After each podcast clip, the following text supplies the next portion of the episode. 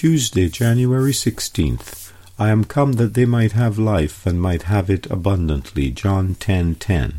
The dependent life. The Lord Jesus once said to his disciples, "Without me ye can do nothing." John 15:5.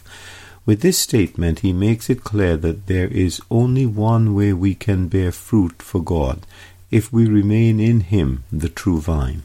But what does this actually mean in practice? How can this be implemented in daily life? How would you answer this question? Dependence means to be dependent on someone. The word often has a negative connotation for us because we like to be independent and do not want to be restricted in our freedom. But those who have once seen how one can experience God's guidance and His work through practiced dependence come to a completely different conviction. Practiced dependence is the key to a blessed, meaningful, and exciting life in fellowship with the living God who still does wonderful things today.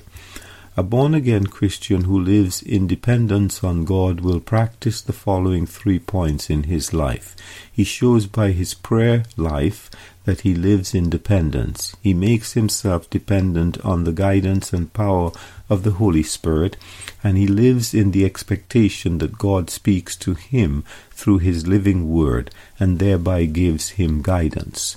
But what does such a dependent life look like in specific terms? If you want to know this, then you must study the life of the Lord Jesus, the leader and completer of faith. Hebrews 12:2 was always in prayer.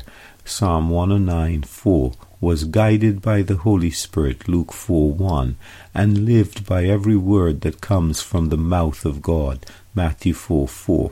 Because he now lives in you in the power of the Holy Spirit, you are able to walk in his footsteps and to walk as he walked.